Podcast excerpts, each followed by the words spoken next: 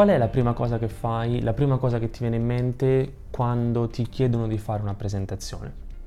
Ora, non so qual è per te, ma so qual è la prima cosa che fa la maggior parte delle persone.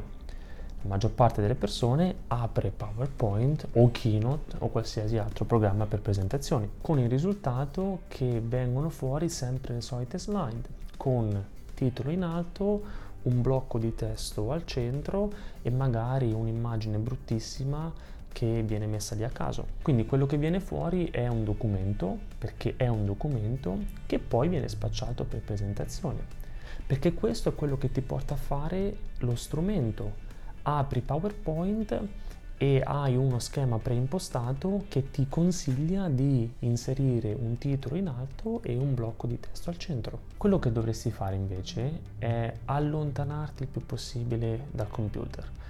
Nella fase di preparazione di una presentazione spegni il computer, prendi carta e penna e pianifica la tua presentazione in modo analogico. Non deve essere per forza carta e penna, carta e penna funziona per me, magari tu preferisci buttare giù qualche idea su una lavagna, va benissimo, che tra l'altro è molto utile se devi preparare una presentazione con, con il tuo team, oppure potresti utilizzare dei post-it in cui ogni post-it rappresenta una slide.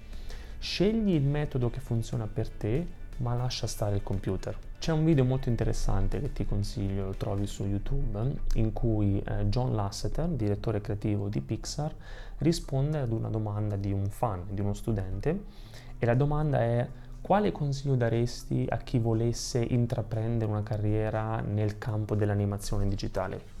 Il titolo si chiama John Lasseter Forget the Technology.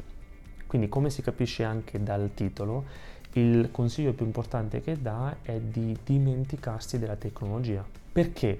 Perché secondo lui la tecnologia non intrattiene mai un pubblico, è quello che facciamo noi con la tecnologia che crea intrattenimento. E infatti quello che dice è che invece di focalizzarsi sulla tecnologia, bisognerebbe imparare le basi nel suo campo, il disegno, eh, la teoria del colore, i principi fondamentali dell'animazione, dello storytelling, di come si struttura un film. Anche perché se ci pensiamo, la tecnologia, il computer, i vari strumenti che abbiamo a disposizione cambiano continuamente.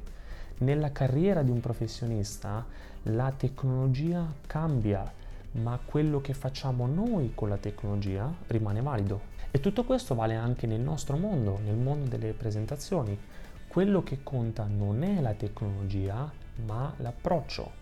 E l'approccio giusto parte da una buona preparazione che si fa in modo analogico. Ora, ci sono due motivi per cui pianificare una presentazione in modo analogico è meglio. Il primo è che ti rende più creativo.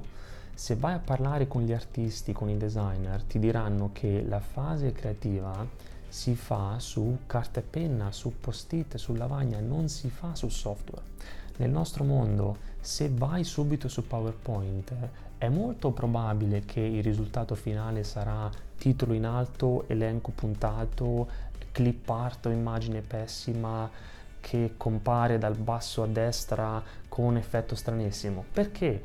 Perché questo è quello che ti spinge a fare lo schema preimpostato. Se invece lavori in modo analogico, parti da un foglio di carta bianco senza nessuno schema preimpostato e inevitabilmente sviluppi una creatività maggiore. Non solo, il secondo motivo è che pianificare in modo analogico ti aiuta a visualizzare la tua storia nel suo complesso. Una volta che hai buttato giù delle idee, puoi distaccarti dal foglio e osservare i concetti da una prospettiva diversa.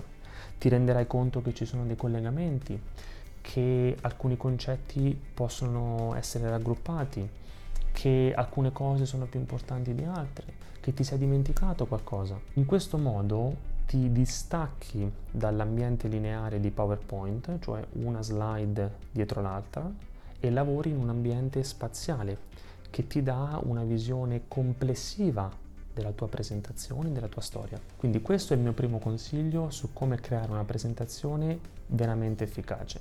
Pianifica in modo analogico.